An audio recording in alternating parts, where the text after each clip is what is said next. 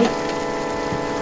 えー、じゃあ、声をつなぐプロジェクト、えー、特別編、今回のゲストにも、えー、よろしくお願いいたします。えー、最初にお名前とご職業をよろしくお願いいたします。はい。小野小町と申します。えー、小野小町という名前は、えー、旧姓の結婚前の本名で、うん、小野小町で、えー、活動しております。え職業は、え現在ですね奈良市の登録有形文化財奈良町にぎわいの家で、え企画運営担当しているプロデューサーというのが書けた肩書きです。それとですね、え奈良では、え劇作家として、え演劇に携わっております。よろしくお願いします。よろしくお願いします。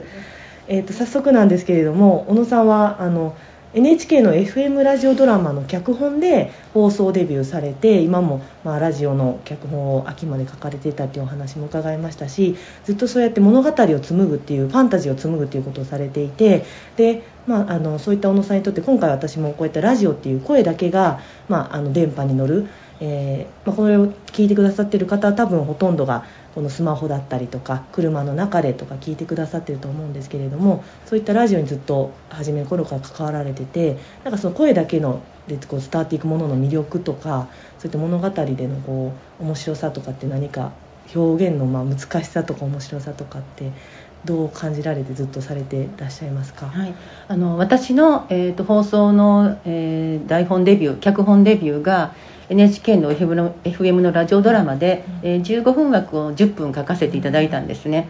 でその時にあの、まあ、今あの、まあ、活躍中のあの、まあ、石野陽子さんとかやってくださいまして、で、えー、っとその頃はですねやっぱりあの今よりずっとアナログで、えー、ラジオの番組がとっても多かったんですよね。で、耳から伝わるってことを楽しみに、えー、と皆さん番組を聞いてくださってた方もとても多かったんです、でそれに比べるとやっぱり今はですね、なかなかその映像に頼ることが多くなりましたけれども、ね、えっと、私演劇をやっているので、演劇っていうのは本当にあの肉体もねもちろん大事ですけれども、どうそのあの戯曲を読むかっていう声の指導っていうのが、私の場合はすごく、あの大事で、例えばの間の取り方ありますよね、一体どんな風な間を取れば相手との関係性が読めるとかあとはですね手に派なんですよね。手に派をどうするか。あと一番その空間を切ったり広げたりってする時の効果で、えー、大事なのが語尾の扱いなんですよね。語尾で、ね、えーと、例えばあのパターン的にね、うんうん、いらっしゃいませ」っていうのありますよね。あります、うん、で例えばそれはある種その決められた、うん、あの抑揚なんですけれども、うんうんうん、演劇の場合そのパターン的な読みっていうのを、うん、されるのが私は一番ちょっとあの物語を狭くしちゃうと思ってましてなるほど。その人なりの声や間で、うん、えっと、表現することによって、うんうんうん、物語の中身が、うん、えー、伝わり方が深度が全く違うので、えー、っと演劇の稽古をする時は、もう読みを徹底的にしますし、うん、で、あのまあ、例えばゲストで、まあ、方が来てくださった時とかは、うん。うん、あのまあ、小町田の読み方っていうのが、まあ、ある程度ありますので、私の主催している劇団が小町田というんですけれども、その私の脚本の間と、あと語尾の処理とかに、えー、と結構あの時間がかかるですよね、まあ、そういう意味でだからラジオドラマっていうのは本当に声を表現するので、うん、そうしてあの読み方の工夫とか伝えるためのものを声だけでとなると見た目に支配されない分、うんうん、テキストの読み方をいかにこう読むかっていうその人の後ろの人生の背景のバックグラウンドまでを声で晒すことになるので、非常に、えーと、難しい。けれどやりがいのある、えーと、媒体かなと思います。面白い。そのまあ、小町座でオーディションだったりとか実際こう演技をしていく中で確かに前以前すごくそこを徹底して、まあ、型にはまってる方をもうそこを外すところからするっていうようなお話を聞いて スパルタでされるっていうのも聞いたことありましたけど、ね、あの以前ね、えー、っとまあ市民参加でね、うん、えー、やるプロジェクトも多いんですよね、小町田では。それで、あの来ていただいた時にあるあるプロの劇団の方がおいでになったんですけれども、うん、え実はそれの方をお断りして素人の方を、まあ、選んだんですね、うん。というのは素人の方っていうのは、あの自分の生活のリズムがある分癖が強いですけれども、うん。吸収力があのゼロなので、うん。ある種そのまっさらなところから、うん。うん。うん。えー本を読み込んだり演出をできるんです、うん。で私はそれが楽なんですよね。あのお付き合い方、ね、してらくださってる方があの、うん。あの子育てしながらね私もあのもうあの2人育てましたけれども、うん。うんですので、まあ、あのいかに暮らしの中で充実した感性を養って表現につなげるっていうことが私は一番実は文化の裾野を広げることじゃないかなと思っています。なるほどその演劇をずっと稽古してるよりもしかしてその分よりせ豊かな生活だったりとか子育てを頑張ってきた人生とかそういったものの背景の方が表現をこう訴える可能性が出てくる時があるってことですよね,、ね。媒体によっては。だからいつもその暮らしをまあね、うん。あのいろんなものを見て自分の感性をまず養ってであのでうん。いろんなものを見るときにうん。逆に自分が、えっと演劇でも音楽でもうん。美術でも何か一つ軸を持っていると、他の人を見るときに、他のものを見るときに、うん。あの感性っていうか、うん。えっと見ようというね視点が持てるので、うんその視点を、えー、とうん。持つためにも、うん。えー、と暮らしも、まあ、感性を豊かにする暮らしをしながらも、うん。一つ自分が何か表現媒体として何かを持つ、それはプロを目指すとかそういうことじゃないんですよね、それは生き方を豊かにする、うん。それとうん。あのちょっと外れますけど、うん。もう一つね、うん。あの作る想像するっていう時に大事なことは、うん。えー私たちが一体これからどういう価値を大事にして生きていくかっていうことを芸術から学ぶってことですよね、本当にそうですね、ええ。うん。その芸術っていうのは、うん。その価値を学ぶテキストなんです。なるほど。だからそのテキストが、うん。まあ、こんなこと言うのあれですけど良いもの。良いものを皆さん見てください。それはうん。古典にもあるの。もうあの新しいものばっかりじゃないんですよね。そうですね。そう。うんうんうん。古典にもあるし、うん今のものにもあるし、うんうんうん。で今ねひょっとしたらねあの表現っていうのが、うん。あのすごく垣根がなくなって、うん。それはそれでいいんですよ、うんうんうんうん。いいけれども、うん。私はやっぱり何でもありにならない方がいいと思ってましてなるほど、うん。作るなら作るで、うん。じゃあ私は一体どこに立脚してうん。ものを考えて、うん。その考えたことをどういう方法で表現するのが一番いいのか。うん。っていうことをまず考えに 考え抜いてそして自分なりのうん。テキストをうん。作る。であのテキストというと教科書っていう形にでねなんか教科書っていうとすごくね勉強っていう感じになるけれども、ものが残っているっていうスタイルはある種あの立派なテキストが残ってると思うんですよね。でこの間あの実は10月にあの舞台もありまして、うんうん。えー女優の木村緑子さんうん。以前一緒にうん。お芝居もしたことあるんですけれども、えー木村緑子さんからあのご紹介を受けてご自身の出てらっしゃる「ゲルニカ」っていう芝居があったんですね、うんうん実はその「ゲルニカ」は演出家の栗山民也さんがあのピカソの「ゲルニカ」を見て、うん。どうしても作りたい。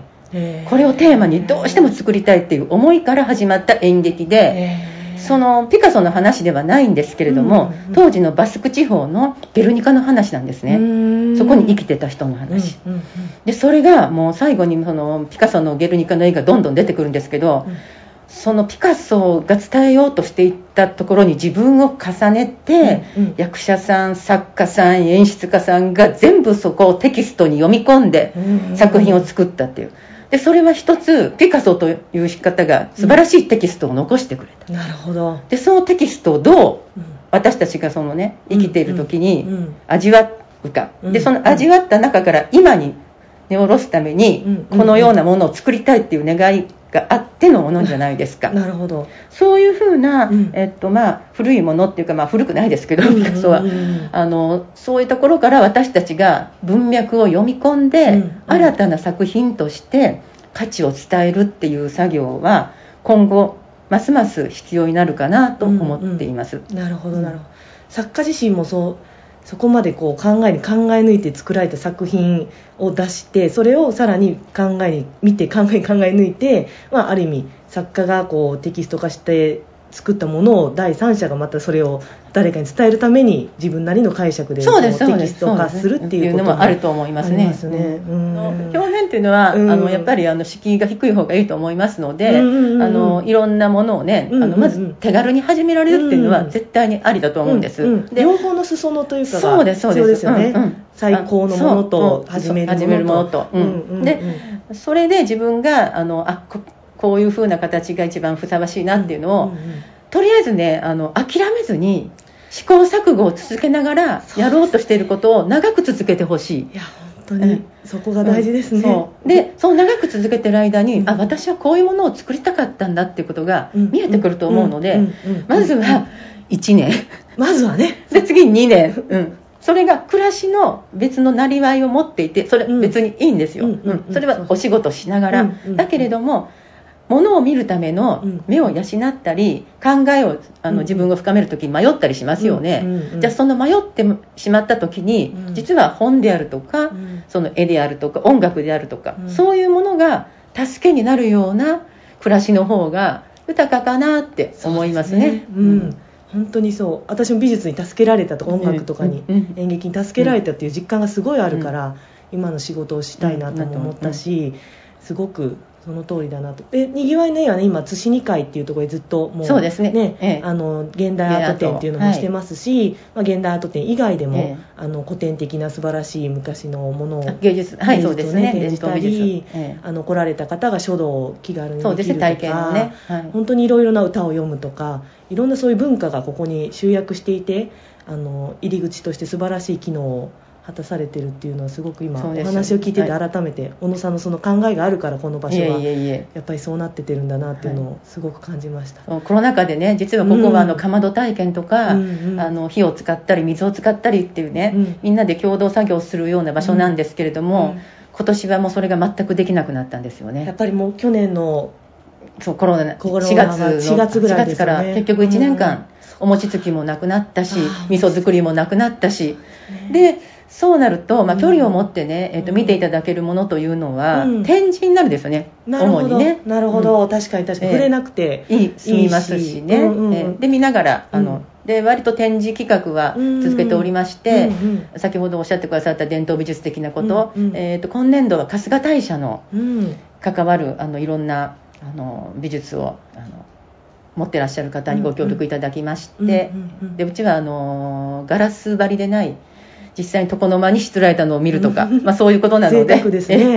まあ、限定3日な3日間だけだったんですけど、うんうんあとはその現代美術に関しては、うんうん。寿司2階という天井の低い空間で、えー地元の方を中心に現代美術家の方にやっていただいております、うんうんはい、もう22回になりました。いやーはい。そのさっきの続けるっていう言葉がもうまさに まさにもう先頭を切って体験はい。体現されてらっしゃるから本当に。続けられてどうですか？やっぱりこう現代美術にずっと触れてこられて。あのうん。やっぱりね、うん。あの現代美術って今この作家さんが現時点で何を見ようとしているかっていうことがおそらく作品の中に現れてくると思うんですよね。そうですね。それがまあ立体的であったり平面であったりはするんですけれども、うん。ですので本当にもうそれぞれ違う方法、うん。えーを試行錯誤しながらうんの形がそこに出てるので、うんまあ、胸を打たれますし、うん。あこういうことを考えながらやってるんだなこういう価値観を大事にしてしたいんだなってことが文字じゃないですけれども、うん。うん伝わってくることが多いので、うん。あの感じたり学ぶことが多いですね。うんうん、さっきのでもお話でその作品をテキスト化していくっていう話も、まあ、無限大美術でもとても必要というか今ちょっと足りない部分でもあるかもしれないですね。私はね あの形にするってことはやっぱりこだわってほしいなと思うんですよね、うんだからその形の強さがある種あの胸を打つ部分もあるしうんそれはうん。技術的に高度なものがテキストになるっていうわけじゃないんですよねなるほど。そういうことを言ってるわけじゃないんです、もちろんね技術はいりますよ。技術は咲いているんですけれども技術とうん。その自分が目指すものの方法を考えて合わせていったところに最終段階があるかなと思うので技術を大事にしながらもうんちゃんとうん自分が今何を捉えたいかうん。っていうところをうん。こうぶれないうん何か強さっていうのはあの技術だけじゃない。そうですね、ううん。ん本当にもうその生きてきた時何を関心を持ってるとかとか、うん、今の現代何を考えているかとか。そうです。どう何を訴えたいかとかそこがないとっていうことですよね。うん、でもちろん、あのそれの出し方がはすごいストレートに出てるわっていう人もいれば、うん、あほんわり出てる人もいますね。でも、それはほんわりだろうがストレートだろうが、その人が突き詰めた考えが、あのあ形として持ってはるなっていうのはまあ見ればは分かる。本当に強度のある作品はねそうそうそう。見れば分かる。見れば分かる、うん、それはもう私たちにはもうほど、ね、及ばないけど、ゲルニカなんですよ、ね、まあ、それあれはもう究極の究極の。究極ですねもう、う。ん、あれは本当にそれ、ね、ふるさとが爆撃にあった時にピカソがものすごくこうね胸をこうねあの痛めて、気持ちもこもっている、しかもフォルムは新しい当時のね一番新しい、だけれどもあの恐ろしさが伝わる、で迫力がある、大きいっていう、で歴史が全部入っているっていう、もう全てがその中に入ってるので。だからあの、まあ、私たちはね、あのまあ、芸術に関わるところにいるので知ってますけど、ある日そのゲルニカって言葉聞いた時に、イメージが持ってほしいなって思うの。誰もが普通に。持ってほしいですね。ああれだって、ね、ああれだって、そうああの映画ところが、ね、じゃあ実際にそのイメージが私たち全員、まあ、全員じゃなくてもね、まあ、なんとなく全員共有できるのかなっていうところが一番の問題で。じゃあその共有できる仕組みを、まあ、こういう声のねプロジェクトであるとか、それから何か、まあ、幼い時から何かしらその教育教育の中に、あの入れ込むとかっていう仕組みの方を今後考えていかないと。今ね表現は私たちが楽しい方向にあのポジティブに考えるためのツールでいいや。なってきてますね。なってきてますよね。ハート思考とか。そうそうハート思考とかね。でそれ悪くないね。そ うそれはきますけど否定はしてない。そうそうそうだけども、うん、次の作品化に行く時には、うん、絶対に一度ねあの突き詰めてしんどくなる時が来るんですよ、うん、うん、そのしんどさに耐えて、なおかつ作ろうと思った時にその人なりの形が絶対に出てくるから長く諦めずに続けてほしい。もうそれを言いたい。もうなんかスポコンみたいになってきた。いやいやいやでもそれを何回も乗り越えられていらっしゃる。いやもうなんか私は子育てしながらそれをやってきたので。すごい。いやいやいやいやいや、うん、あのでもそれでね、まあ、家族にすごく迷惑をかけてるとは思うんですけれども、まあ、でも本当にそういうとこですね、私もこのラジオやりながらこうこれでいいのかなって私もそんなプロのパーソナリティじゃないので、うん、なんかこう迷いながら。でもまあ実は学生時代にもちょっとこういうことをやってたりとかして、うん、結局まあやめずにこうやってじわじわとこう続けてて、続け今は続けてなんかこうコロナ禍っていうのも、まあ、ある意味チャンスと捉えて自分がやってきたことをもう一回ちゃんとやって悩みながらでもこうやっていろんな方に意見をこうやって聞いて感銘を受け続けていくことが大事かなと思いながらやってそれを今改めて励みにいた